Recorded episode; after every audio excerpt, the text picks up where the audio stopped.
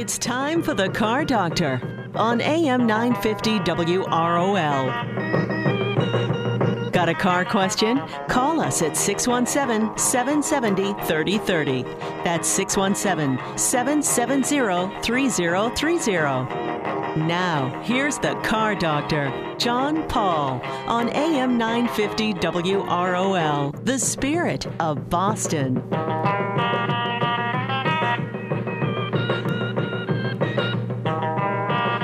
Good Saturday morning, everyone. Welcome to another edition of the Car Doctor program on AM 950 WROL, the Spirit of Boston. My name is John Paul, the Car Doctor here to help you on this, uh, I guess, technically Thanksgiving weekend. You can call it that.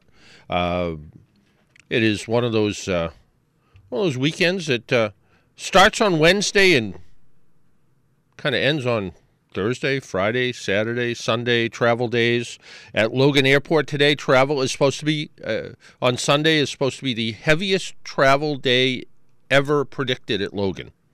So if you're coming or going out of Logan Airport on Sunday, good luck. And with the storm coming, yeah, with the storm coming, it's not, not getting, getting any, it's not getting any better. So, uh, so good luck, good luck with that. If you're uh, if you are in fact heading out, uh, hopefully, hopefully you'll be okay. Huh? I just realized a problem. We have we have a guest that's supposed to be calling in, and uh, the hotline number they gave is my home phone number. awesome. Can so can she you, won't be. Can you call that guy Zach I can and try his cell? See if he's available. See if he's available to give the other person the studio number? certainly will. Ah, goodness. Ah, goodness, goodness, goodness. Because, uh, huh, how about that? Uh, so back to back to holiday back to holiday travel. Uh, yeah, it's uh, across uh, Massachusetts. Here, there's about uh, a million people going to be traveling for the holiday, and uh, here here in uh, kind of rest of New England, I think it's up to about two million people. But yeah, at uh, Logan Airport, it's about two and a half million people are going to be traveling in and out of the airport just on Sunday. Uh, Parking is already a problem, and there is a storm. And I saw that some of the some of the um, weather-related issues have already caused cancellations with some of the flights. So there's been there's been some uh, there's been some problems already. So hopefully, if you're going anywhere on Sunday, you know, check use all the technology you have. Use uh, all the apps to check on your flights and all kinds of things, and and see how see how you're doing. Well, somebody wrote to me the other day and asked me about what I thought about some of these new diesel engines in uh, in some vehicles today. And over the last couple weeks, I've had the opportunity to test drive a couple of different diesels. Uh, one is the Jeep Wrangler diesel, and the other is the uh, the Ram 1500 diesel. And they're both pretty amazing vehicles. In fact, the um, the diesel engine the diesel engine that uh, is in the Jeep is a pretty good a pretty good diesel engine and I mean it's a fantastic diesel engine off road it just uh, performs all kinds of all kinds of uh, uh, torque and just works really works works really well so um, it's just it's it but what really surprised me was in the Ram pickup truck. I got on, I got on the Ram pickup truck, got in the Ram pickup truck, started it up. It fired right up. I didn't even realize it was a diesel. All right then. So the magic has happened somehow, I guess. So Uh, with with us on the phone is Kyle Suba. She is from uh, General Motors. She's the East Coast Communications Manager for Chevrolet, and uh, there is a program coming coming up in the next week or so called Wreaths Across America, which uh, General Motors and Chevrolet is supporting. Kyle, good morning, and welcome to the Car Doctor program here in Boston. Kyle. Kyle, good morning, and welcome to the Car Doctor program here in Boston. Kyle. Good morning. Thank Good- you so much for having me. Oh, me. there we go. There we go. Uh, a little bit of a delay there. Yeah, I uh, Chevrolet and General Motors are sponsoring Wreaths Across America. Can you give us a give us a little bit of an understanding what what that's all about? Yeah, absolutely. Well, we're uh, at Chevy. We're so honored to support Wreaths Across America for what is now the fifth year in a row. Um, Across America is, is an amazing not-for-profit organization um, that has the goal of supporting families who have lost loved ones uh, who have fallen serving our country. So, real heroes. Uh, to honor them, they coordinate wreath laying ceremonies uh, across the country at over six uh, 1,600 locations across the United States, in all 50 states, and even beyond. So it's really an honor for us to be involved again for, for five years. And um, how how does how does Chevrolet how how does uh, how does it all work other than um, you know getting getting it all to happen? But can you give us a little bit of an explanation about um, how Chevrolet is actually really tied into this? Sure, absolutely. So um, there are a number of different wreath laying ceremonies that are happening uh, during a week long escort to Arlington, which is a convoy of vehicles that will start in Maine. Uh, next Saturday, December 7th, and end in Arlington National Cemetery. Uh, they'll stop at a number of uh, locations, cemeteries, and dealerships along the way, um, and engage with the local community to celebrate local fallen heroes, lay wreaths on the, the graves of, of those local heroes, um, and, and Chevrolet will be providing a number of vehicles uh, to help support that convoy. Um, there'll be Gold Star families that are involved, um, traveling from uh, from uh, Maine to Arlington, and, and Chevrolet will provide five Suburbans, five Tahoes, and a military tribute Camaro uh, to help make the journey a little bit easier for, for these amazing folks. Yeah, it, it, it really is. I I remember seeing a video of it last year, and it was it was a very impressive event. And if people want to actually sponsor a a wreath, they can actually do that too, right? Yeah, absolutely. So uh, the goal for Wreaths Across America is to lay 1.8 million wreaths on the graves of fallen heroes across the country this year, uh, which is an amazing and amazing feat. Um, and, and if folks want to get involved, they can do so in a number of ways. Uh, they can uh, donate uh, to sponsor a wreath. Uh, they can attend one of these wreath laying ceremonies and physically be a part of the wreath laying ceremony itself.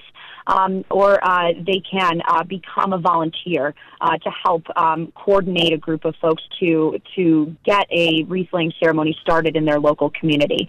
They can learn all about all of these options as well as learn more about Wreaths Across America and Chevrolet's small contribution to this really important event at www.wreathsacrossamerica.org. And uh, again, it's uh, it's wreathsacrossamerica.org is how you find out more information about it. And I was just reading about it, and and one of the one of the paragraphs that really kind of got to me is it says why we do it, and it says we understand we have veterans in the fall, Veterans Day in the fall, and Memorial Day in the spring, but our service members sacrifice their time and safety every single day of the year to preserve our freedoms. And this is the part that kind of got to me. In many homes, there's an empty seat for one who's serving or one who made the ultimate sacrifice for our country. And this is really, this is really a, a, a tribute and recognizing uh, these heroes that are out there who didn't make it back or um, are just out there, just out there every day protecting us. Absolutely. The the goal of the organization is to spread the message remember, honor, teach. So remember our fallen heroes, honor those who have served, and teach our children about the sacrifices made by veterans. Because you're absolutely right. Across many tables um, uh, in, across the United States, there there is an empty seat uh, because somebody has made the ultimate sacrifice so that we can all um, enjoy the lives that we have today. Uh, it's hugely important uh, the sacrifice that they've made, and um, it's wonderful that an organization like Wreaths Across America is doing their part to celebrate uh, this. this this enormous sacrifice every single day and making sure that we remember it into the future. It's of the utmost importance. Yeah, and I think here in New England, uh, there's going to be wreath laying ceremonies. Is it next week or the week after? Yeah, absolutely. So uh, they'll be in the Boston metro area uh, as part of the escort to Arlington on Monday, December 9th, and Tuesday, December 10th. Uh, on December 9th, they'll be at the Thomas Prince School in Princeton, Massachusetts at 4.30 p.m. And on December 10th, they'll be at the Alfred M. Chaffee School in Oxford, Massachusetts at 9 o'clock a.m. Uh, you can find a full schedule of events as well as the full list of ways to get involved um, at www.wreathsacrossamerica.org. Yeah, it again, it's really it's really something as we enter the holiday season to re- really take a minute and remember a little bit of you know what everybody everybody's going through. I mean, this is this is something that has affected an awful lot of people, and it's um, really great to see Chevrolet uh, stepping up and helping out. And and and you said in. You know Chevrolet's small part in this, and it's it's actually more than a small part. I mean, it's more than just the vehicles; it's the support and the sponsorship, and uh, uh, which really makes it really makes it special. And Chevrolet should be congratulated for that. Oh, thank you very much. That's lovely for you to say. We're happy to uh, to play play a small role. We're looking forward to providing 4,000 4,000 wreaths toward uh, toward the escort to Arlington, as well as the the vehicles. Uh, we know that it's such an important uh, an impor- important cause for for all of us across the country and in local communities everywhere. So uh, we're really thrilled to to be able to do what we can to support. Yeah, it, it really is. And before I let you go, I have to I have to ask one question that uh, I I happen to notice. I I when I was uh, doing a little bit of research yesterday, is it true you're a part time beekeeper? wow, you really do your research on this show. I am. I'm a part-time apiarist. Yes. Yep. For about three years now. It's um. It's one of my proudest hobbies. There, there you go. All right. Hey, Kyle, thanks for taking some time out of your Saturday morning joining us up here in Boston and telling us about this. And again, the website is wreathsacrossamerica.org. And again, Chevrolet is a sponsor of it. And uh, and the other thing, we had one of your coworkers, uh, Shad, on last week. Uh, congratulations on the uh, new Corvette being the Motor Trend Car of the Year. Oh, wonderful. Thank you so much. And thank you very much for, for your time today. It means so much that you're spreading the message for an amazing organization like Wreaths Across America. We're proud to be a part of it, and we're, we're very much looking forward to being in the New England area on, uh, on December 9th and 10th. All right, Kyle, thank you, and, and have a great uh, rest of the Thanksgiving weekend. Wonderful. Thank you. You Yep. too. Bye bye. Our phone number is 617 770 3030, 617 770 3030. Uh, Or you can call my home number, but I'm not there. Yeah, no. Yeah. I don't know how they actually got on because I left a message, and as I was hanging, leaving the message, that call started coming in. So they must have didn't. Must have figured out they Something. made a mistake or something. Yeah. Well, and it's not uh, when I record at home, which I sometimes do. It's a secret. Sometimes I pretend it's live. The magic of radio. Yeah, and uh, and it's uh, and and that's the number I use because it's the only number I have, and so that's that's my home number, not my cell phone number. It's my home number, and that's how it works. you if you would like to join Google us to talk about cars and car problems, what You can get a Google number. Um, I do have one. And actually, I was thinking of that for another purpose, but I do actually have a Google Florida number. Okay. And if you have, oh, do you have Verizon or Comcast at home? Uh, Verizon FiOS. No, I don't know if they do it, but on Comcast, you can actually get a secondary number where people can call into that number and never give out your home phone number if you don't want to. Wow. Hmm. Yeah, I don't think I don't think FiOS does it. Not that I'm trying to promote anything because I don't like Comcast, but that's okay. Yeah, I I've heard you say that before, even though you worked there for a while. For like four months. Yeah, yeah. It was not your favorite place to work. Um, I was I was mentioning the uh, diesel engine in the Wrangler and how good it works, and there was an article that um, that uh, it says Wrangler diesel ancestry goes back to the 1960s. Uh, with the Jeep Wrangler Eco Diesel due out by the end of the year, well, I guess I drove it a little bit early. The new generation of off-roaders can experience torque boost in their rugged adventure vehicles. It'll be the first diesel for the Wrangler since the nameplate debuted in 1986. But the model's diesel ancestry goes back more than five decades. One of the Wrangler's forefathers, the CJ5, had a diesel option in the 1960s. Kevin Mertz, the Wrangler senior brand manager, said it was available from 1961 to 1968 with a Perkins four cylinder that got a whopping 143 foot pounds of torque.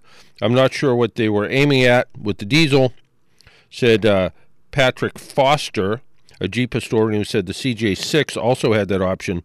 I tend to think it was uh, like either construction or agriculture because the diesel passenger car market in the U.S. was so tiny back then. I tend to think most of it went overseas, Europe. Maybe it worked as postal vehicles.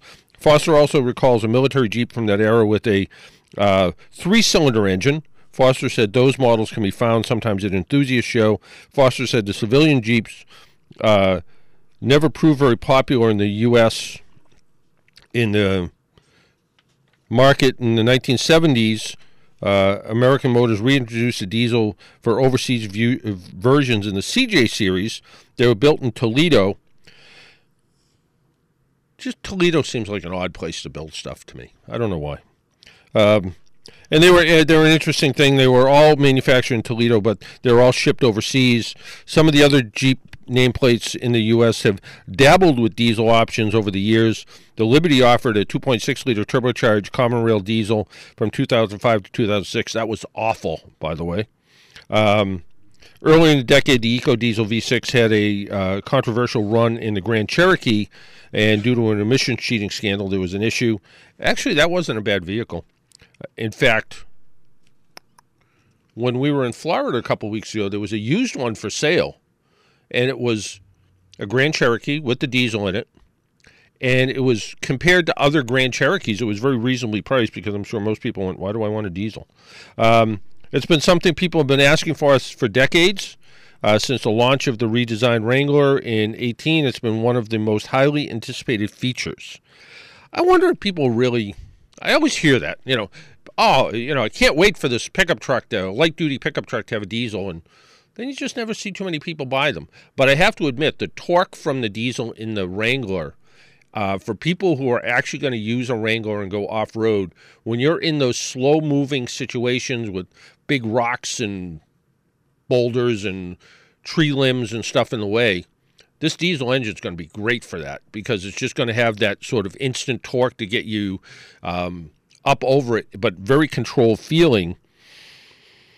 And uh, the uh, like I said, the diesel Ram pickup truck and the the uh, the Ram pickup is one of, in my opinion, one of the nicest pickup trucks on the market. It is quiet, nice interior, uh, short Quiet bed. on the inside. It's pretty quiet on the outside too. I had two automotive enthusiasts. I started it up, and they were like, "This is a diesel. It's louder than my it's my gas car's louder than this." Because I was next to what year diesel is This, the one you're talking about? 2020. Okay, maybe I haven't heard seen the 2020, Yeah. but I just there was one. I think it was a 2018 diesel Ram pickup truck. I was filling up, and it was filling. Oh my god, it was the noisiest. Yeah. it was. I thought there was a Mack truck next to me. Yeah. Well, that has the, that was probably a one-ton truck with the big engine in it. yeah, it's definitely Uh, a one-ton yeah. truck. Yeah, this is a half-ton truck, um, and it's. Uh, in fact, I had uh, somebody somebody in it yesterday, and I started it up, and um, he's like, "It's a diesel," and it was. Um, but he was surprised too, when he's like, "Wow!" And driving it down the street, never even really know. And older anybody who's ever driven an older diesel, whether it's an older Volkswagen or something, on a cold morning like today, you get in it, you turn the key, you kind of have to wait for the glow plugs to get hot uh, before it fires up. And in some cases, that could be 15 or 20 seconds. This car's got push button start. You get in it. This morning, it maybe hesitated, maybe a half a second, maybe. Pretty phenomenal vehicle. So. Another article in the paper about the Jeep Wrangler EcoDiesel. It says mainstream or niche fuel economy power could attract shoppers not familiar with diesels. Fuel economy. Fuel economy is interesting because the fuel economy is one of those things with the diesel that when you make it work hard, the fuel economy doesn't drop off. Like a gasoline engine will, when it works hard, it tends to use more gas. Diesel engines stay pretty consistent, and that's why people like them. Um, this pickup truck, although I have to admit, is averaging 22 to 24 miles per gallon, which is pretty impressive. Uh, the Jeep Wrangler with the eco diesel in it, about the same. Now, I think with the V6 engine in the diesel, you're probably kind of close to that anyway. And there is I don't know the price on the diesel engine in the Ram truck, but in the Wrangler, it's a four thousand dollar option. So for four thousand dollars, you're going to pay a dollar well, not quite, 60 cents more per gallon for gas, you're going to get better fuel economy. It's going to take a while before the numbers offset each other. So you have to want it. You have to want it for a particular reason. And like it says here, uh, there's a batch of consumers who've been clamoring for a diesel-powered Wrangler for a long time. Go on with the same same story. Um, but it says the three-liter EcoDiesel V6 is expected uh, to go into production by the end of this year and diesel enthusiasts will be pleased with as Jeep moves the Wrangler onto this niche segment. Um, but will but will the brand satisfy with only selling a few units, or can it broaden its base? Well, they're broadening its base because they're going over to that. Uh, we've done quite a bit to make sure it is quiet as possible and as comfortable as possible on the road without compromising ride. Uh, the chief engineer of Wrangler and Gladiator told Automotive News this could easily be an everyday driver. Well, I hope if you're spending that kind of money for a vehicle, it can be. To keep the engine noise outside the vehicle, engineers added new acoustic package to the engine box. They also used a unique spring and shock um, tuning. They'll make up for the little bit of extra weight, I guess. So interesting to see.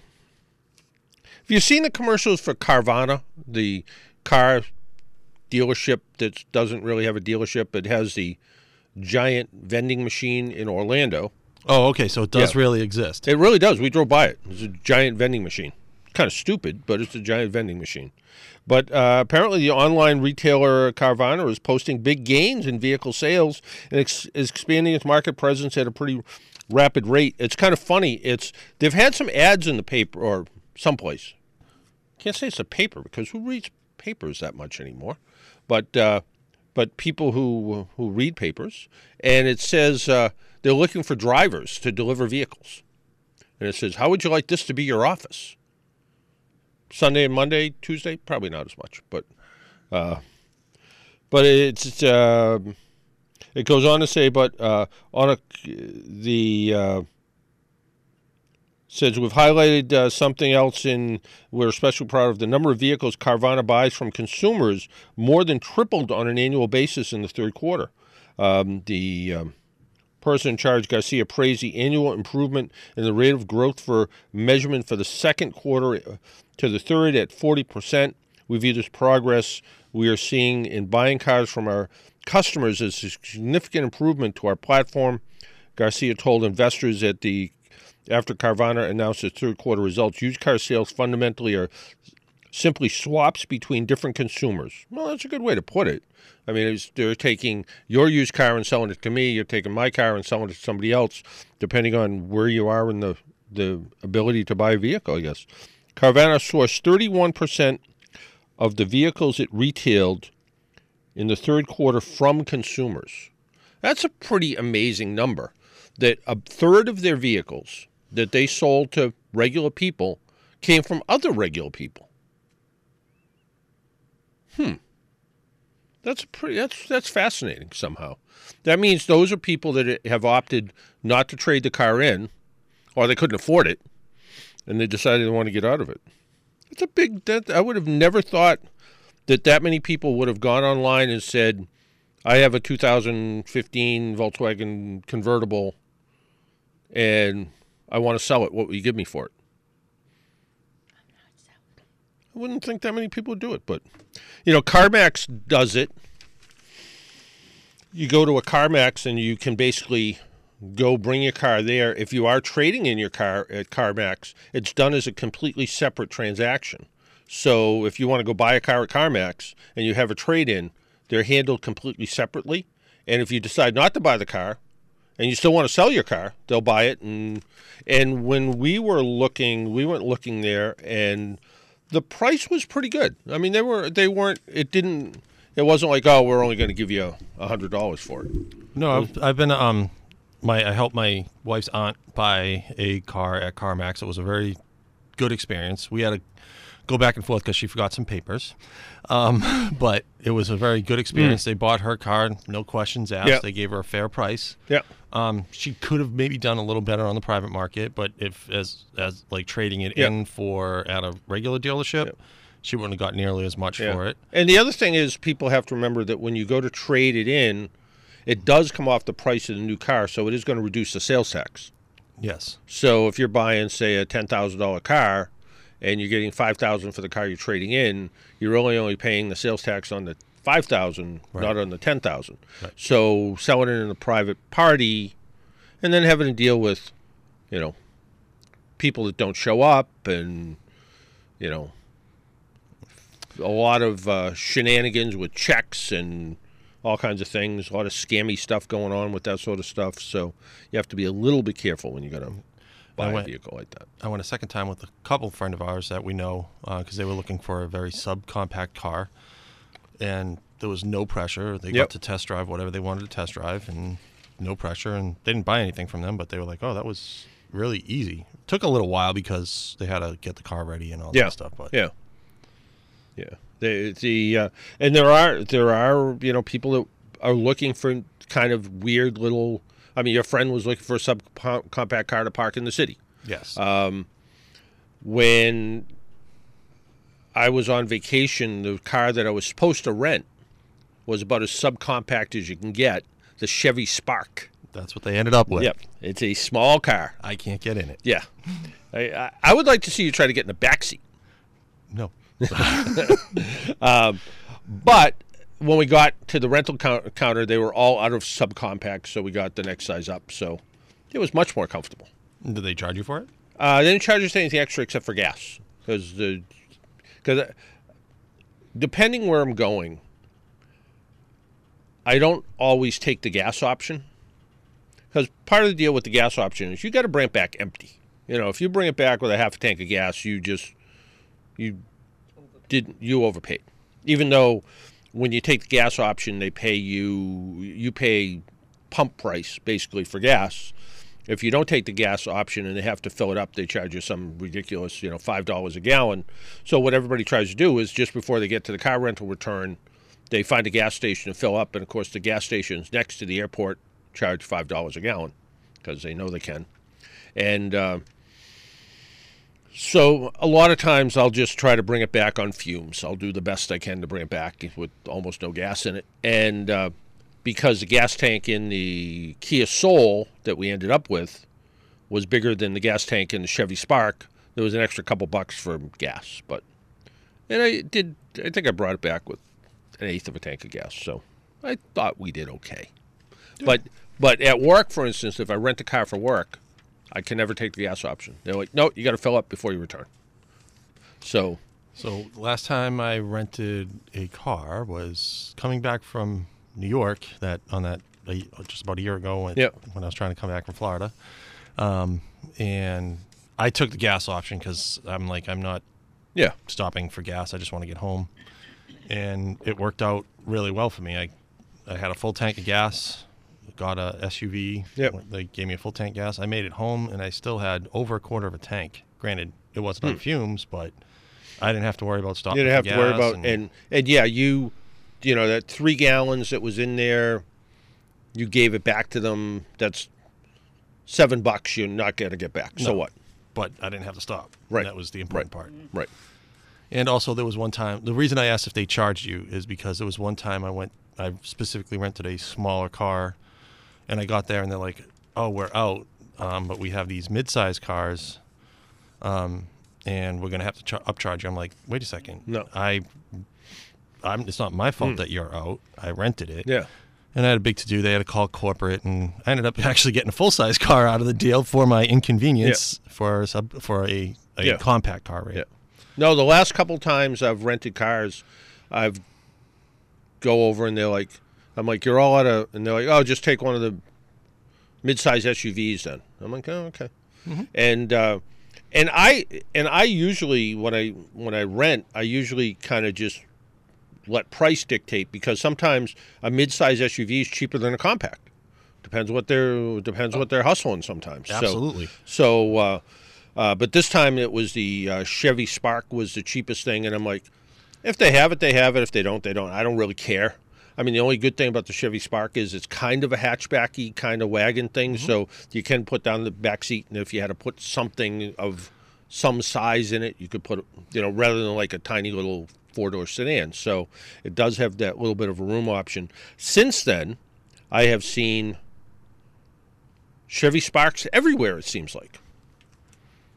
Yeah, um, it's the the funny thing is, is that couple that I went they they saw a Chevy Spark on the lot. Um, I'd never heard of a Chevy Spark before. I never even seen one. Yeah. Even when the the dealer It's either made in Korea or India. when yeah, I think India. Yeah. Um, and when the guy, the sales guy came out, he's like, "When did we get this? What is this?"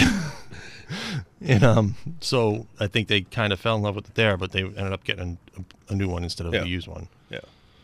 No, you can. Uh, it's again, if you're just looking for basic transportation, nothing fancy, easy to park.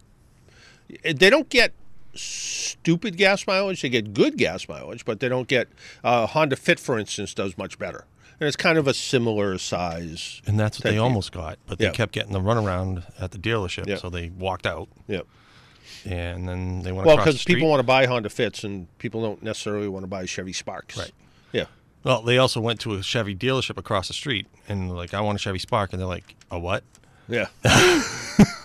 we got a Sonic. No, I don't want a Sonic. I want a Spark. And that's kind of what I think GM kind of did a little bit. They had too many subcompacts that they don't make any money on, and they, I don't know. That's a very niche, niche, niche, niche, Niche, niche, niche. market.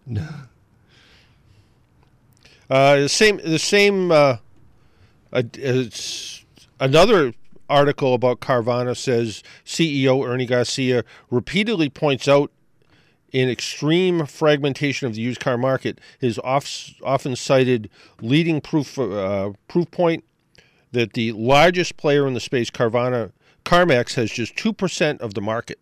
So CarMax, which is the largest online retailer apparently, only has 2% of the market. For Garcia, that means the door is wide open for other players, namely the online used car retailer that he co-founded in 2012. Seven years later, Carvana is now a public company and not yet profitable, but it's on pace to sell nearly 4 million in used vehicles in 2019 and has market capitalization approaching 11 billion. The other entrepreneurs want in on the action. After the first wave of used car startups launched early this decade, more new ventures are arriving, keen on uh, upending different aspects of the market.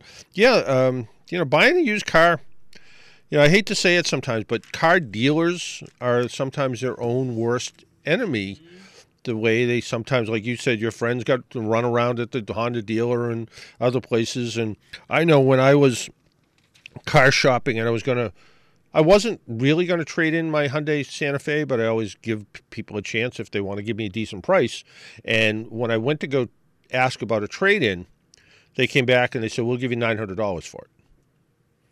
And I said, That sounds a little bit low. And they said, Well, that's what it's worth. And I said, Well, I'm not so sure. Can you go check on that? And in the time that he went to go check and came back, I did a search on I think it was iSeeCars and found a car identical to mine with more mileage at one of their own dealerships for $7,000. So I said, "Well, I understand you have to make money from used car to new, but here's a car for 7,000. Well, that one's overpriced." I said, "It's at your dealership. Not this one, but it's at your dealership in, I think it was in New Bedford or something. Well, uh, we can only give you this. I'm like, then I'm not going to do business with you. It's simple enough.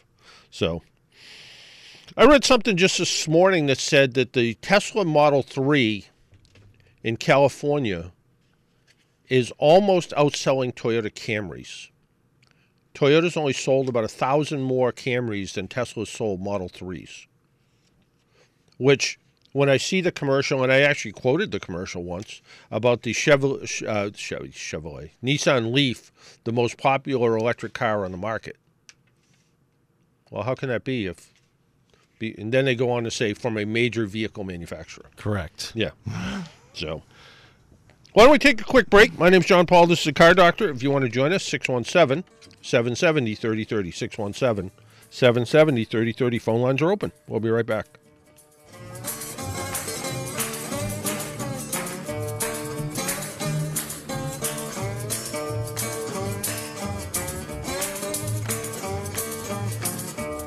Well, I'll buy you a Chevrolet. I'm gonna buy you a Chevrolet. I'm gonna buy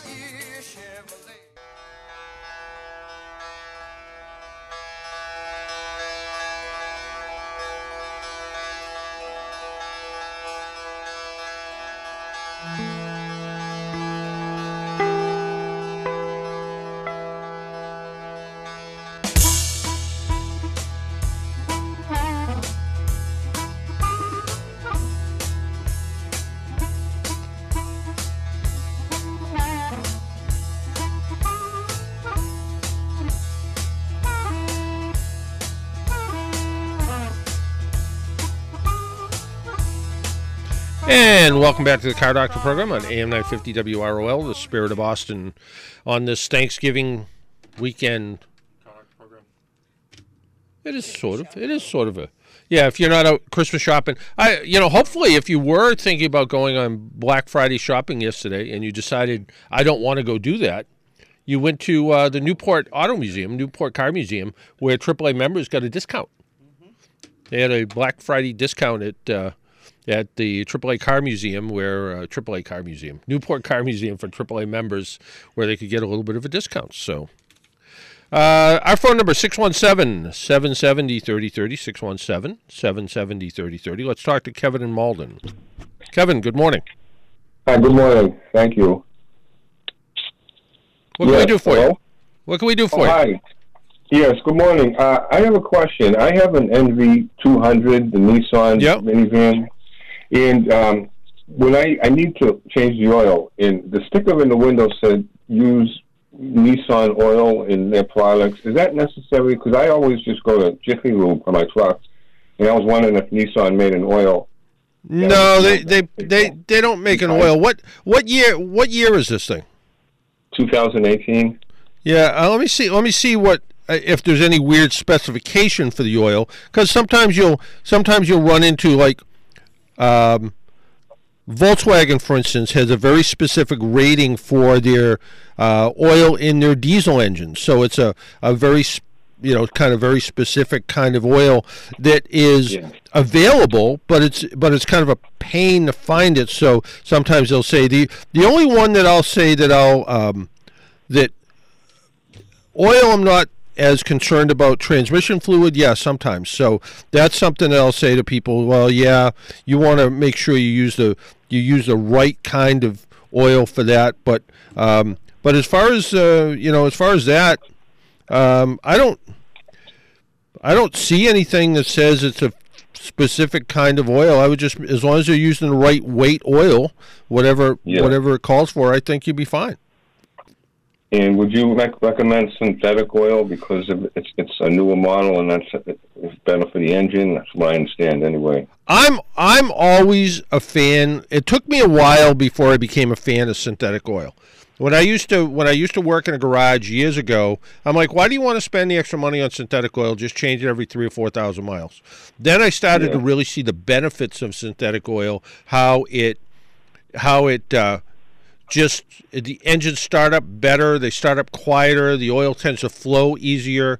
I i've seen some testing done with synthetic oil now at aaa we did some testing where we measured engine wear with and without synthetic oil and uh, not any big surprises. We found there was less wear and tear. So if you're going to try to you know keep your van for 300000 miles i'd probably use synthetic oil in it.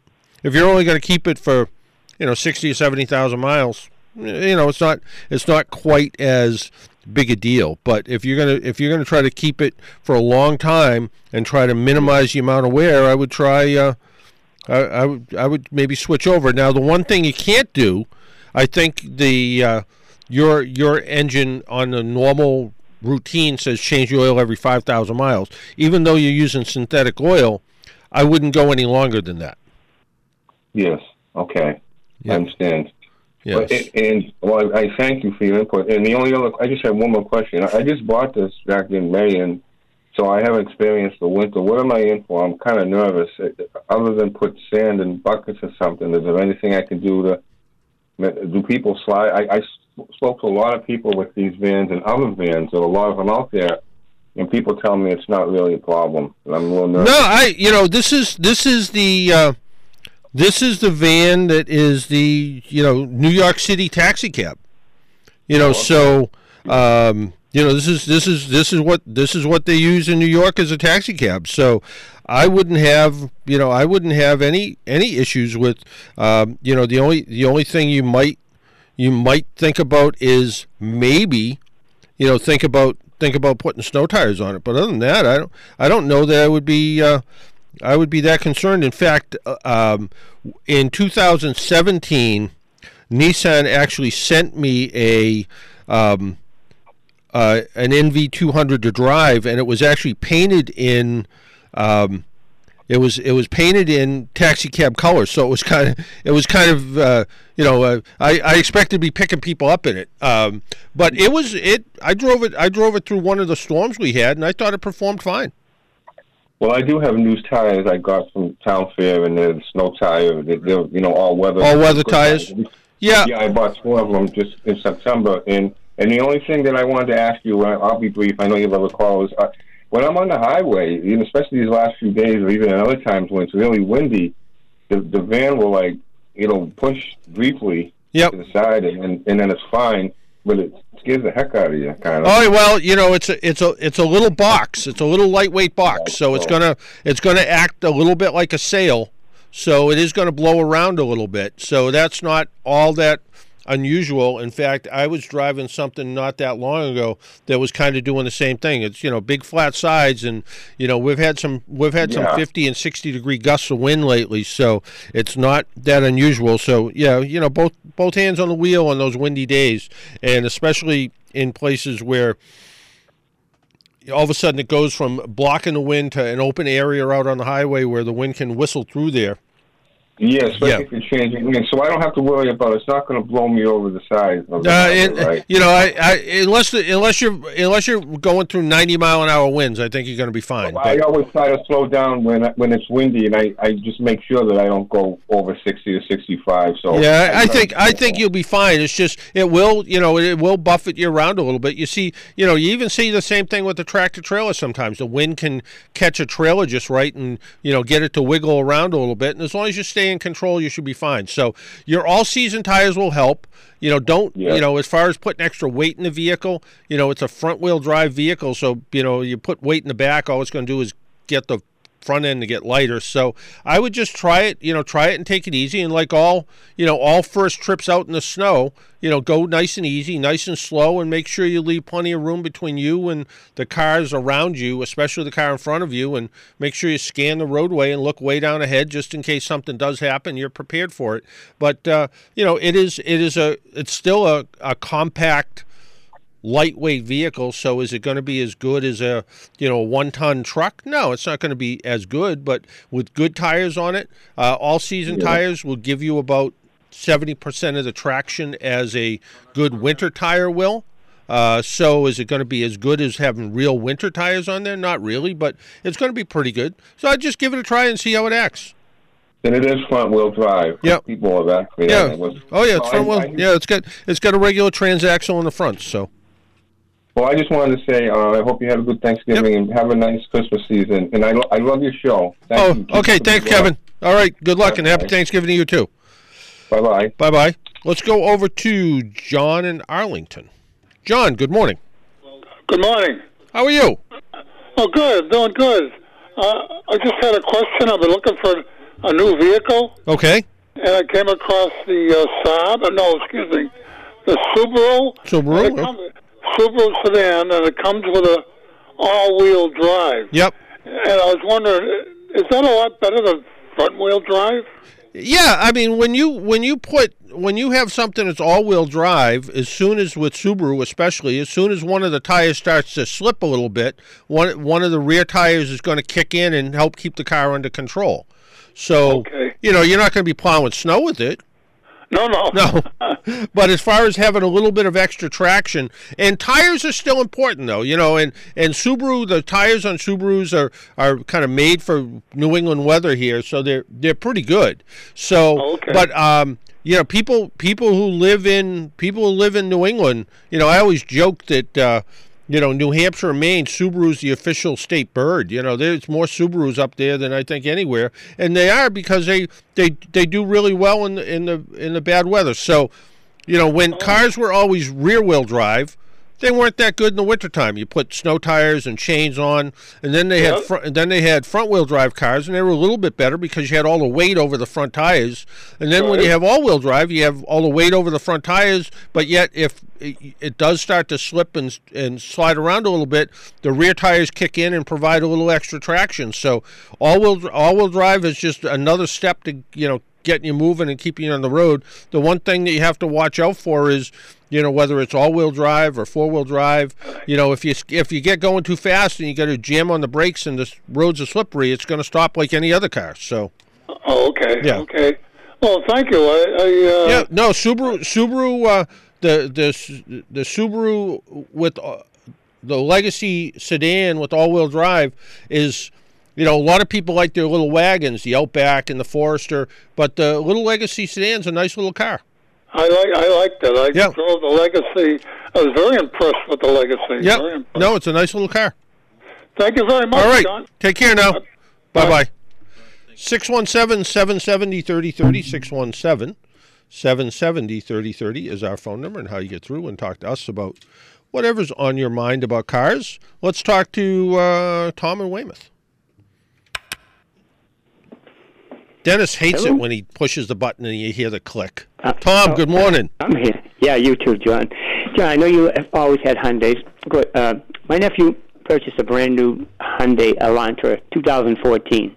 He just turned 200,000 miles on it. He puts a lot of miles on it. And the engine's noisy. Mm-hmm. You know, almost like in the old days when the, the uh, your top end wasn't adjusted, the Yep. tap is through the engine. It's just very noisy. Any ideas what that might be? He said he went online and did some research. And he said some guy on there had a noisy engine. He tore it apart. It had to do with the rods. Um, I would be surprised at that. Um, no, that's why I'm calling you. yeah. Uh, um, Timing chain on that metal or it belt? It, no, it's a it's a it's a chain. So I mean, the first thing you got to try to determine is you know where the noise is coming from. You know, is it you know is it a chain that's you know is the chain has the chain started to stretch? Is it making noise? Is it coming from is it coming from that that part of the engine? Is it a uh, is it is Yeah. it simply uh, you know is it some wear and tear? Is there you know is there a valve lifter that started to wear and you know and and and acted up a little bit? You know is that is that a possibility? Um, the um, you know there is there uh, there is a valve adjustment depending on if it's a 1.8 or a 2 liter engine. One of them one of them there's definitely it's 1.8 yeah yeah. I mean it could be the small. you know it could could be there's a, a valve adjustment that has just never been never been done. But um, before we do that, let's let's see. Uh, as far as there is a technical service bulletin Oh yeah. about Okay. a revised timing chain, and it says this bulletin. see, changes in timing chain and timing gear parts, certain Elantras, coupes. It says 2014 to current model years, uh, first productions date.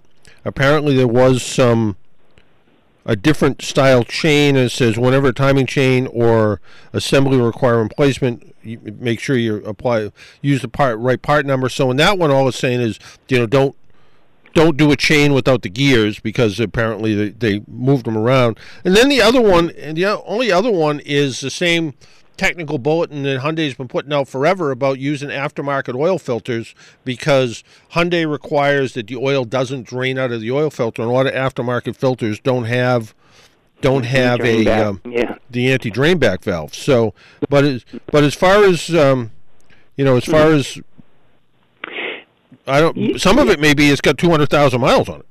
Well, that's what I mean. That is it. I mean, there's no doubt he had no issues until about 175,000 miles. That's all, and he's been driving it since. So he just said, "I'll drive it and, and then just see when it it lets go or Yeah. something." But I was just curious if there was anything. You know, the problem is 2014. That engine it's really not that old, and it's rare to have that much mileage Hmm. on it. I would imagine. You know, it's you know he's only had it four and a half years. Yeah. it's a lot. I mean, I mean, the the other, th- you know, could it be a, a chain tensioner starting to act up? I get, I guess it Yeah, could. I know. You know, could be, heck but to tell though. You know, you listen and it's just a general, almost like like a diesel engine versus a nice quiet. Yeah. You know, just to hear and you just it's just noisy. and you know? and it's and it is it is something that uh, it has been getting progressively louder, sort of thing, or no, no, kind of seems to just stay at a certain point of just n- n- noisy. Like I remember when I first heard, it, I said, "Geez, your engine's starting. It, you know, it sounds like your ta- your tappets. Well, they're not there anymore, but that?" And he said, "Yeah, I don't know." And that's why he did some research, and some some had a noisy engine, and he said he tore it down, and it something to do with the connecting rods or something. You know, Yeah, I you know, and that well, that's one of the things know. about the internet. You know, you'll find you'll find one of everything somewhere. You know, so yeah, that's right. you know, so you you never. I mean, there is. You know, there is. You know, can you can you, you know, these Yeah. these are not these are not you know as as easy to adjust valve height and all that sort of stuff. Um, uh, but I don't. I you know the other thing is. Uh, you know these engines tend to be because of the fuel injection system tend to be a little bit noisy anyway so right. yeah I, again i think at no. 200 at 200000 miles i'd keep Not driving complaining. yeah Yeah, mm-hmm. not complaining. I mean, fantastic, really. But it's just just was something I didn't know if you had Yeah. heard or something. No, no, I haven't. I haven't heard of anything. I mean, I, I, I see these cars all the time with a couple hundred thousand miles on them, and people are still driving them and not paying that much Right. attention to him, I guess so. with the mileage he's putting on, and he says if it does, I'll have to get another new car. He's, he drives it that much, and he was thinking a turbo. I, I said no. My opinion was, I think I wouldn't want a turbo if you're going to put hundreds of mi- thousands of miles on, only because I think that would be another something to go wrong for you. What do you think today? I, you know, you know, it years back, years back when a turbocharged engine came out, the turbo had to run all the time because the engine was such a, you know, had such poor performance that you didn't get much out of it. Most of the time now with turbocharged engines, unless you have your foot really into it, the turbo's not really doing much. But is it an extra thing that's going to go wrong over, you know, over 100 or 200,000 miles? Yeah. Yeah, you can have Yeah. bearings in the turbos go bad. Uh, oil cokes up the line that cools the cools the turbo off, and then the you know the the turbo stops working. Uh, if I was somebody who was putting you know hundreds Mm-hmm. of thousands of miles on a car, I would go for simplicity. yes, that's that's what it was. Yeah, I said to yeah. him, just keep it simple. Yep. You, know, Yeah. you don't want a thousand but I'll I'll let you go, John. I know you're busy. All right. Thank you All right. much. Thanks, Tom. Bye bye. Talk to you. Right, bye bye. Yep. 617 770 3030. 617 770 3030. Let's talk to Frank. Frank, good morning. Morning, John Paul. How are you? I had a question on uh, my brother's truck got totaled, right? It's a Ford F-150 2013, Yep. and it's uh, got 26,000 miles on it. I'm trying to find out the fair market value. Where would be the best place to find out? I called a dealership and got a price, but I was wondering if that's the best place. Or... Here, here's here's what here's what I'd do. I'd, I'd let the internet be your friend a little bit here. I'd, first off, I'd go to uh, Kelley Blue Book, so kbb.com, and I'd look up Right. I'd look up uh, uh, the value of the vehicle, and they're going to give you a couple different prices. Then I'd also go to websites like iSeeCars and Car Gurus and look and see what similar vehicles are selling for. And then I also might go to NADA Guides, NADA Guides, G U I D E S. So now you got two book values and two sites where you got trucks for sale. And then kind of look at all the prices together and figure out okay, people are trying to get, you know, $10,000 for this truck. They're probably not going to get 10, they're going to get 9. You know, Kelley Blue Book has it at you know 9200 NADA has it at 9500 so somewhere in that range is probably a decent price and then when he's arguing with his insurance company which he may have to when they offer him $7000 you say to him look I don't know where you're getting this price from but NADA has a price at this Kelley Blue Book has the price at this. Car Gurus has five for sale. They're all about this price. iSeeCars has five for sale. They're all about this price. We need to we need to we need to readdress this price a little bit and come up with uh, something that makes more sense. Right. Yeah, because uh, it was a beautiful truck. It had all the bells and whistles. Yep. You it was extended cab and four by four and all the other. Yeah. You know, Yeah. So nice. Yeah, so and that's where sometimes they'll look they'll look at the price real fast and they'll just say they'll just say uh, oh uh, yeah, we're going to give you this for it. And they don't they don't put in those other those other options and I don't know six or eight months ago we had a guy on the show here, and he was from a um, kind of an appraisal service, and he was talking about some of these companies that use the software that determines what the price is when a car gets totaled automatically put in things like wear and tear, even though they haven't even seen the vehicle. He was talking about one vehicle that they depreciated the car like five hundred or six hundred dollars because of smoking in the car, and the person said, "I've never smoked in the car. What are you talking about?" And it says, and they in the report it says, "Oh, right here it says there was cigarette burns in the seat." And he's like, "There's no cigarette burns in the seat. You're out of your mind." And and so, but they automatically start pushing buttons to let the computer determine the price. So if if he can come back to him and say, "Look, I don't know where you're getting that price from, but NADA has it at this." Uh, Kelley Blue Book has it at this. Edmunds is another site you can go to. They have it at this. And even what kind of makes that a little bit better, here's some trucks for sale that are pretty close to mine, you know, and and look for ones that are not, you know, say say his truck had, you know, 50,000 miles on it. Find one that has 60 on it. So, and say, here's one that even has a little bit more mileage on it, and they're looking to get this for it. So, um, so all of a sudden now you can say, well, your your price is off. You got to come up with a different price. And sometimes um, the person is kind of kind of a funny, somewhat sad story. The person ended up buying my Hyundai was somebody I worked with, and I gave her I gave her a little bit of same kind of lesson, and she said, "Oh yeah, first they offered me five thousand. The car ended up getting totaled." And she said, first they offered me five thousand. I said to oh, I I don't think that's right because here's some prices, and they came back and they, they bumped it up a thousand dollars without even without even a hesitation. And at six thousand dollars, she was happy because she only paid forty three hundred for it, so she actually made money, sort of. But, uh, but yeah. So so I would I would I would go back and I would. Uh, I would go back and you know have, do all your homework ahead of time. That's the I guess that's the bottom line. Well, now, uh, does the VIN number tell them what's in the vehicle, or is that not even worth talking about? Um, it it gives you a little bit of information. Um, does he still have the truck, or is it off? Does the insurance company have it now? well, it's uh, as far as I know, it's over at the dealership. Oh, okay. rebought it. Yep. It's still there, unless they picked it up already. I had to get the.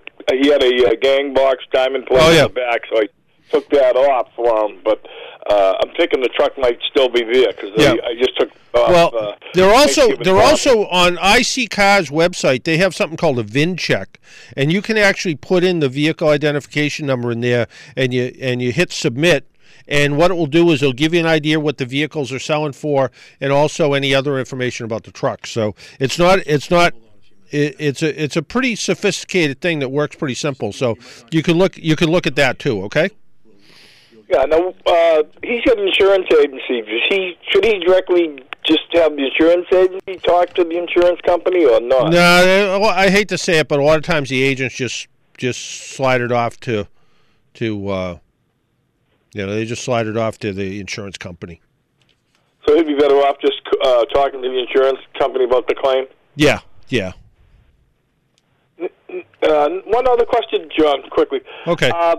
That valve on the uh, Fords uh, for the I got a 2008 F150, right? Uh, now the valve on the oil filter. Yep. Is that is that what that Teflon valve is all about? Is a backflow valve like or whatever? Yeah, well, it's a, it's a it's an anti drainback valve. So when you start it up, if it keeps the oil from draining out of the oil filter, and some some oil filters, when the oil filter is sort of upside down and sideways, if it doesn't have the anti drainback valve, it will uh, it'll cause it'll cause the uh, oil to uh, cause the oil to drain out. So it's almost like starting it up with not the engine dry, but it'll it'll it'll, it'll maybe tap a second before it starts up. So it's always a good idea. Just use good quality filters. That's all.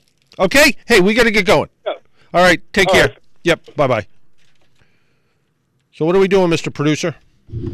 So we've had this we've had this gentleman on the phone with us in the past, a guest, um, old friend of mine, Josh Josh Theberge.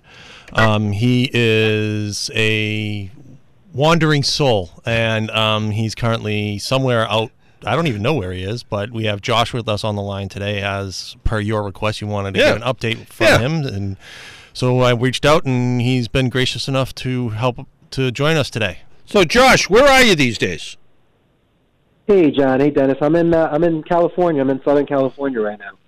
Uh, me on. And uh, and uh, for people who don't know, you you kind of you kind of had an interesting life. You went from uh, you know uh, chrome and glass and all material things to uh, to uh, essentially living in a van.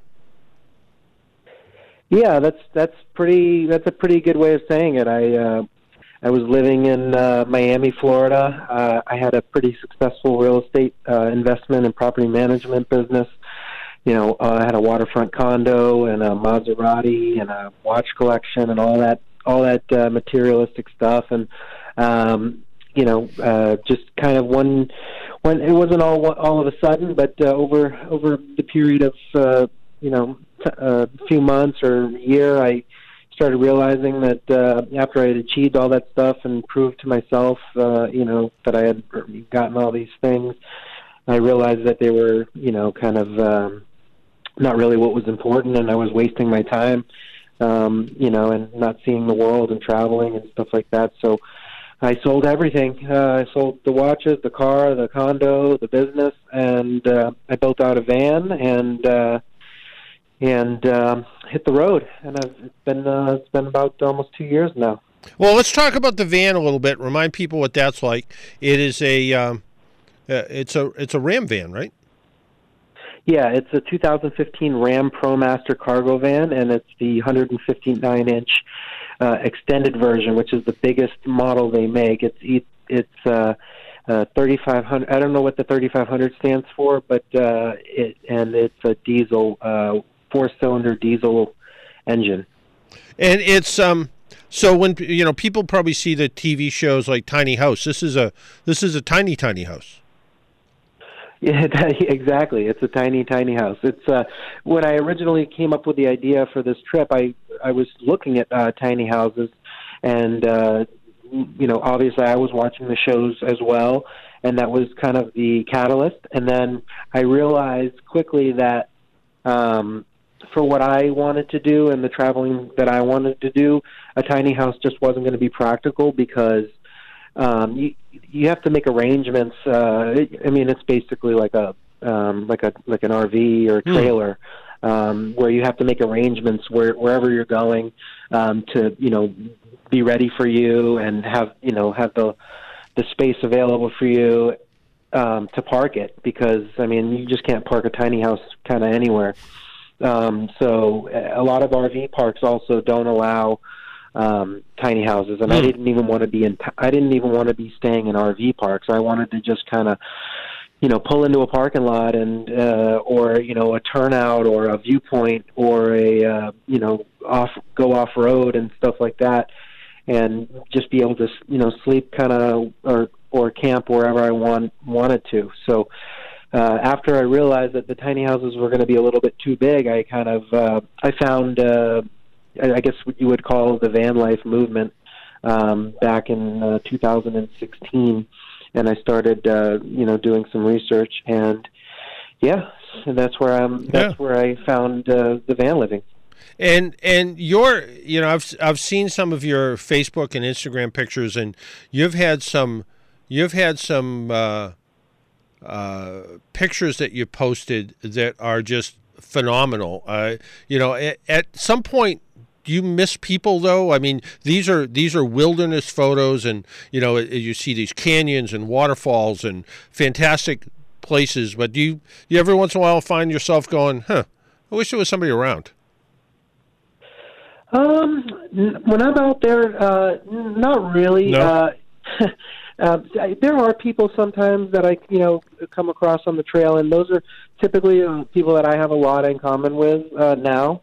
You know, with the lifestyle that I live Hmm. now, um, and um, uh, you know, I sometimes I do get the feeling um, that uh, it would be nice to have, you know. Uh, you know, a girl with me, um, and uh, I, you know, I have, I have met a girl in in Denver, and um, you know we've we've spent some time uh, going uh, hiking and and and doing that those kind of things and she came with me for a little bit and um so it it is nice to have somebody with you but my personality type is I, I am a loner and Yeah. I um and I I do like to be alone so um, it, it doesn't bother me too much, but um, there are a lot of people that do this as a couple, and uh, you know, it, it it works great.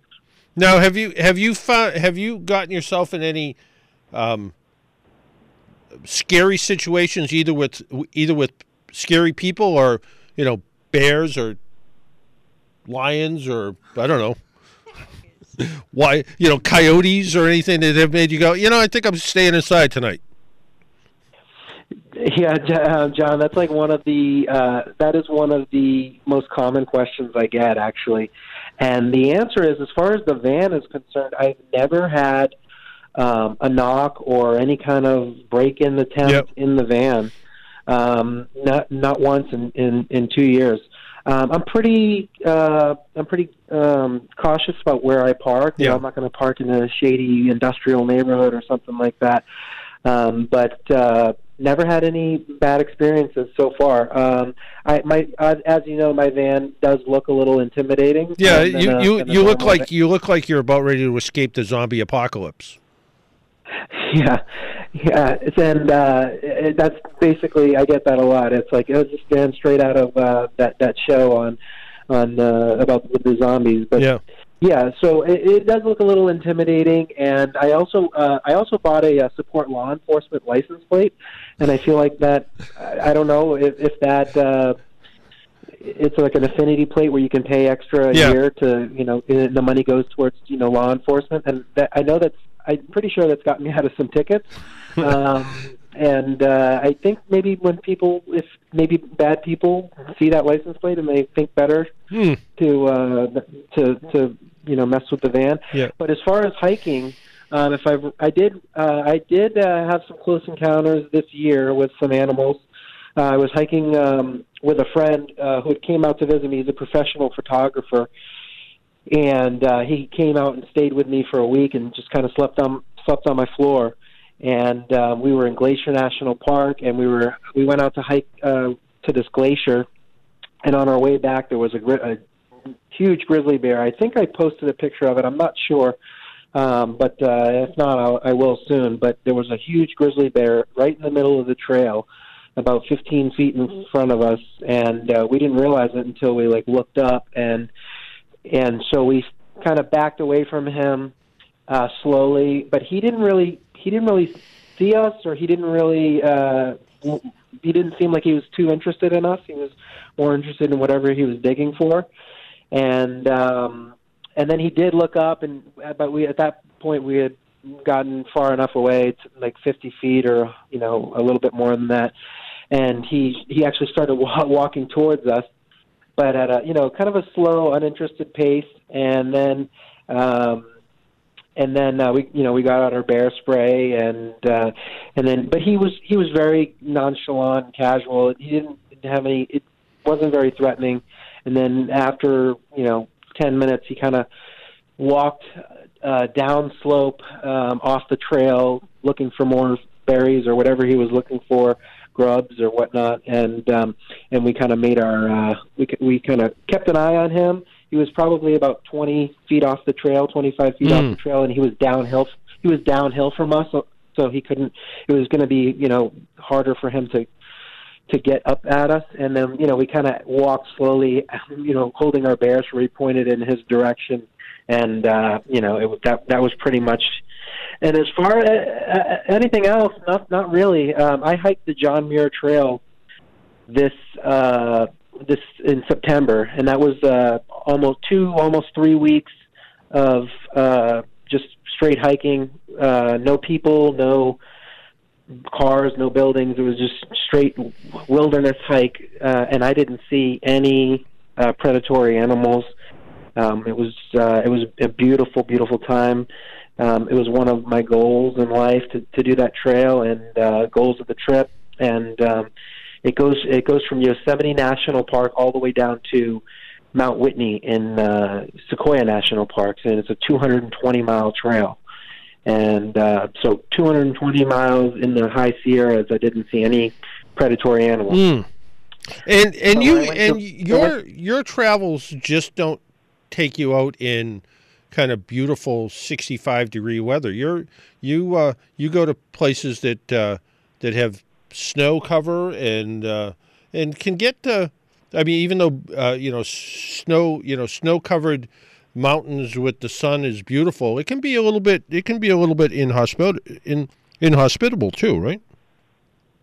Yeah, absolutely. That's a that's a great point. Um, a lot of people that the question you asked me right before this one is, you know, did you run into any kind of sketchy situations? And what my answer is, you know, kind of what I told you. But but most people don't realize is um, it's it's usually not an animal that's gonna that's gonna get you. It's it's gonna be the weather and unpreparedness. So. Mm. Um, that's one thing I learned, uh, you know, pretty quickly because I I wasn't really exposed to the outdoors as a, as a kid. You know, I grew up in Medford, and uh, you know, it's not really, you know, it's not really the uh, the, the the wilderness out there. Yeah, So, yeah. I wouldn't uh, call I wouldn't call Medford wilderness. Yeah. no, there's yeah, there's there's some uh, there's some uh, there's some uh, there's some woods there, but it's not very much. It's like a Yeah. little park, but um, but yeah, it's it's uh, so I I kind of learned on the fly, and um, and so uh, a lot of a lot of people don't you know read the weather reports, but sometimes if they're going on a hike or even like a, even an overnight um, you know trip, and um, you, you know that's that's probably what gets most most more people than any any animal. Yeah. No, I I mean that's what you always hear. really want to have it. Yeah. Animals don't typically want to have anything to do with humans. Yeah. They're they're typically staying away from us. Yeah, well, well, that's well, that's good. That's good. Um, the um, you know, you know, I know, I know you're you're as you have embraced kind of the minimalist lifestyle and kind of changed your ways. Have uh, in because your lifestyle prior to this was about generating capital. Have you ever thought that there might be a way to try to monetize what you're doing and try to make something more out of it? Yeah, that's that's a great question too. I, I um, so the I, I know that there probably is, um, but and and maybe one day I will um, I'll kind of get uh, get kind of uh, serious about doing that. But um, the one the one thing that I wanted to do on this trip was to kind of get away from that whole mindset um, that I that I was before. You know, which was you know accumulate money and spend money and and I just wanted to focus on myself and um, and growing personally and um, and getting in touch, you know, getting Yep. connected with nature and um, and kind of staying off my phone. And that Mhm. was like a big problem for me when I lived in Miami. You know, I was I Yep. was on my phone a lot and um, and always you know looking for deals and you know making money and stuff like that. So I, I wanted to purposely kind of not try to to, to do that. Um, uh, with the exception of you know I, I do enjoy I, I've been teaching myself photography and you know using the phone a lot for for photography Mhm. and stuff like that and uh, capturing some moments and videos and stuff like that but um, I've really tried to um, stay off the phone as much as possible and you know it, it's hard uh, you know it, it's hard but uh, um, I think I've been pretty good about that and um, and uh, I think you know eventually there there will be uh, you know maybe like maybe a book or uh, a, a photography collection or something, or even you know like a uh, a website or a Hmm. blog. Or I have a website and a blog, but I'm not I'm not too aggressive Yep. um, with uh, building it at, at the moment. Hmm. No, it it sound you know it sounds like you have a very a very interesting life. One last question before I let you go. Uh, I noticed on your Facebook page uh, it says you're a vegan. Did you become a vegan after you headed out this way, or were you a vegan when you were living in Miami? Uh, that's a, that's a great question. I feel like this year is like the year of the vegan with all these documentaries Yeah. and um, uh, and and uh, people that uh, famous athletes and uh, people that are becoming vegan. But actually, I've been vegan for uh, over 12 years, off and on, um, uh, and uh, I'm I'm really happy that everybody's um, kind of catching on to this. And and if anybody ever needs any kind of help or um, uh, information, don't hesitate to email me or message me on Instagram. I'd be happy to help Um, you know, because it is hard when you first become a vegan, making sure you're getting the you know the right amounts of protein Mm. and, and stuff like that. But but um, but uh, it, it's it's been a great uh, it's been a great experience for me personally. Um, I've I feel way better now, you know, at you know 39 than I did when I was you know 25.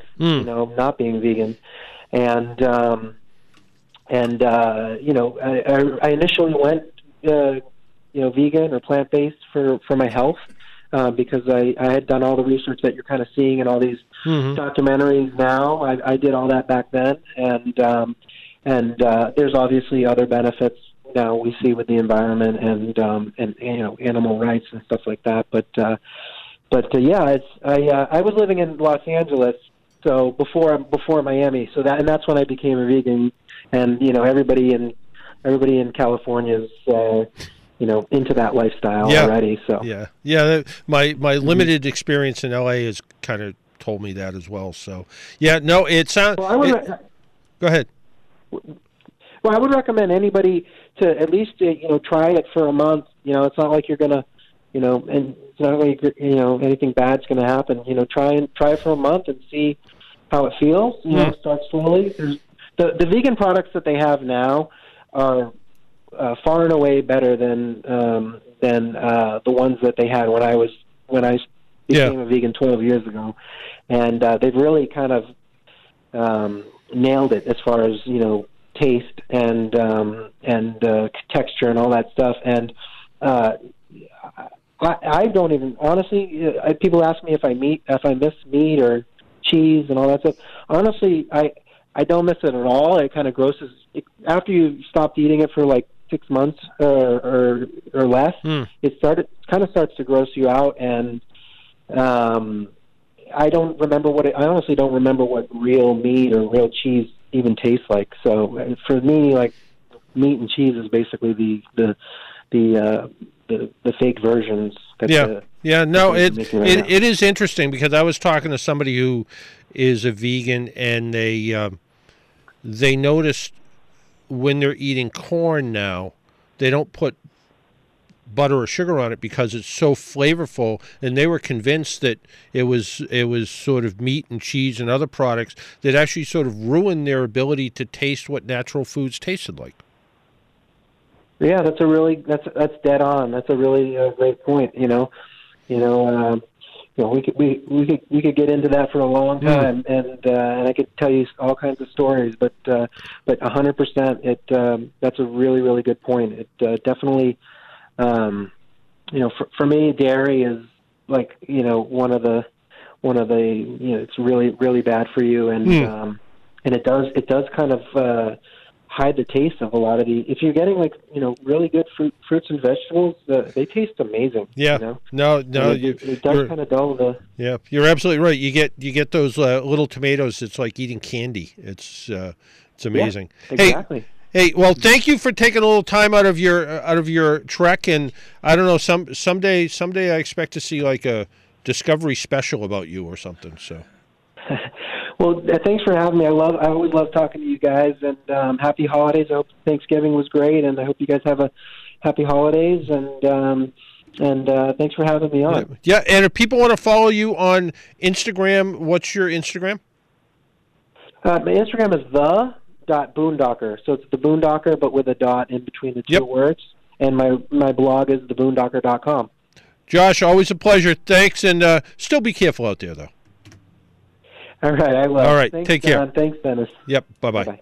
We need to take another break, pay some bills. My name is John Paul. This is the Car Doctor program. If you're on hold, stay right there. If you would like to join us, well, we don't have much time left. We'll be right back.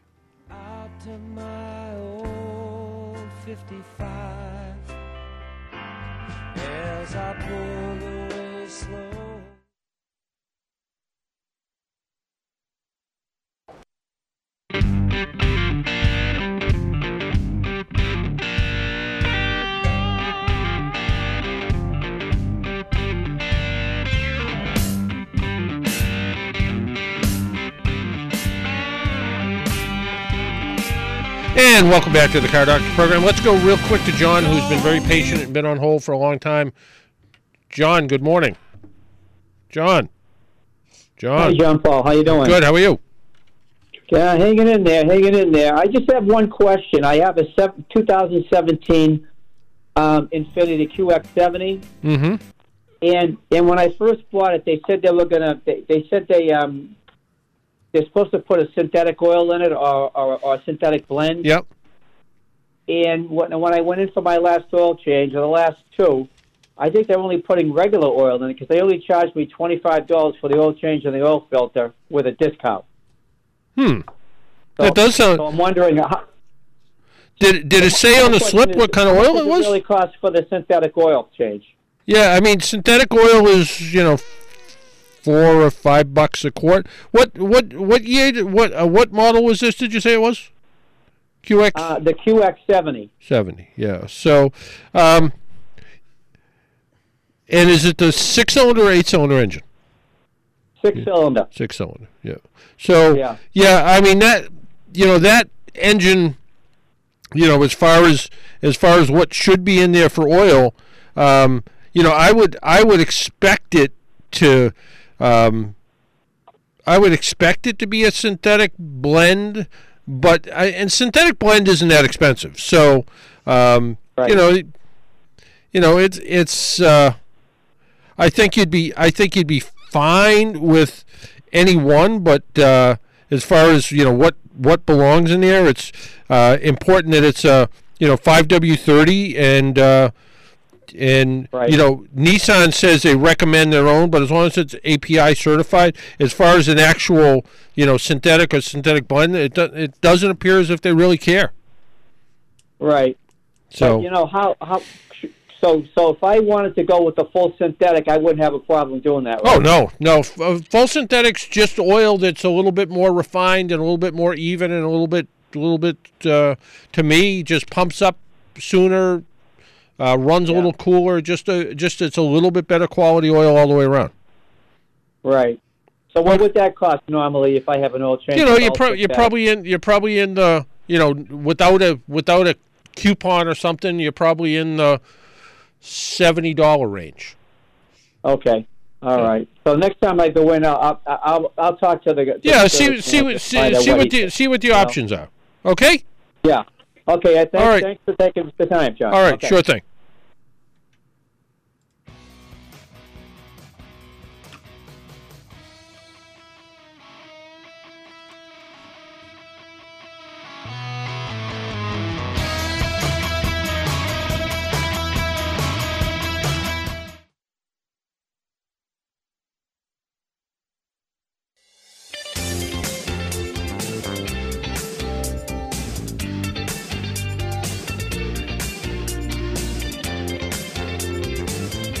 And just to clarify John's question from a minute ago, I did a little bit of research during the break, and Nissan uses something called ester oil, which is a semi-synthetic oil. So, um, even though in their own uh, in their own service information it says they recommend, not require, recommend ester oil, which is just a different type of oil. So, um, and it's uh, and Nissan's still uh, sticking with 5W30, so which is kind of interesting. Hey, look, it's Sully over there in the corner.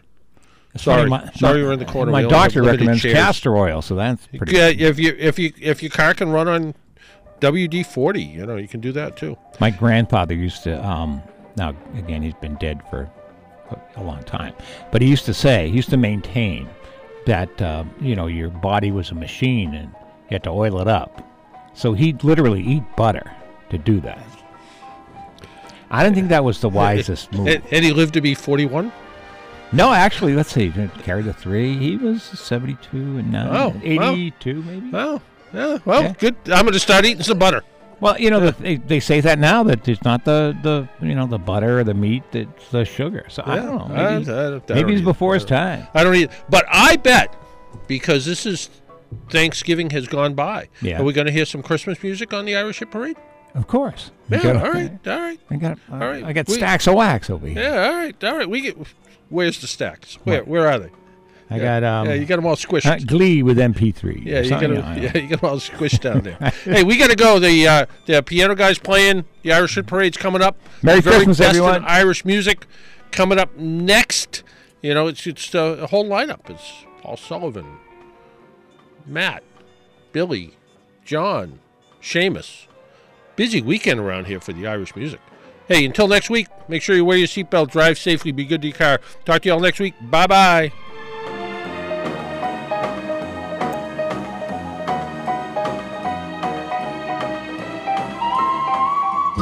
These are the songs you love so well. I know that because it's been my privilege to